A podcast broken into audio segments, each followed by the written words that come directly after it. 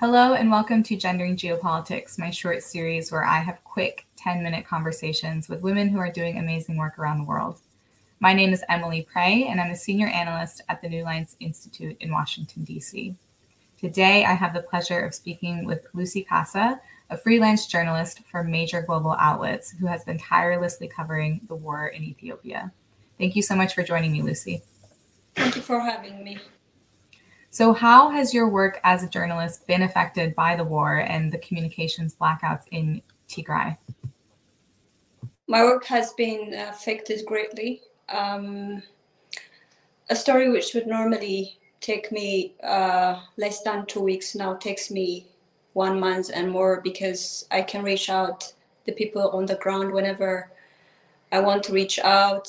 And if you have if you have noticed my reports after um, June 28, after the siege was imposed by the Ethiopian government, are um, most of them are limited to the capital Mekelle and its outskirts because it's difficult to uh, know what's happening in the rural areas of the Tigray region. The Ethiopian government has effectively blocked uh, the coming out of information from the Tigray region we normally say uh, people are dying from starvation, but we don't know the, the scale and um, true picture of the crisis. How many people are dying in the rural areas? It's been a year now since the siege was imposed. It's not uh, difficult to to to guess that people are, are dying from starvation, but because of the um, uh, communication blackouts, we don't have any information about what's happening in the rural areas. And um, i know a lot of people have like stopped uh, uh, a lot of people have have have given up um, in, in, in covering about the, uh, the region. So uh, it's been affected greatly um,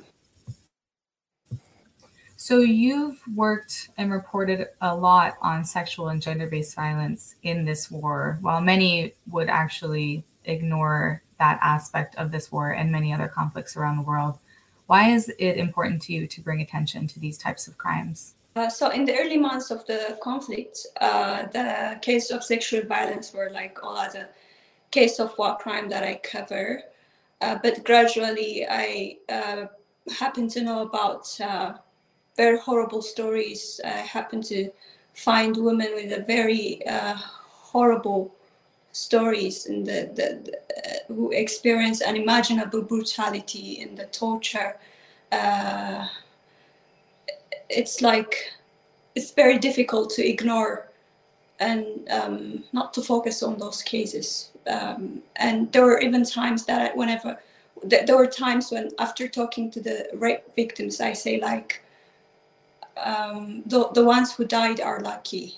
Uh, the ones who were killed are lucky because with sexual violence, the trauma is uh, like it remains with the victims, and that's uh, the reason that I, um, I, I, I cover all other cases, but the reason that I uh, was particularly uh, focusing on the sexual violence is because the nature of the stories is not like any other cases uh, of rape uh, is weaponized and uh, it's also um, it's been also used as a, as a way of cleansing um,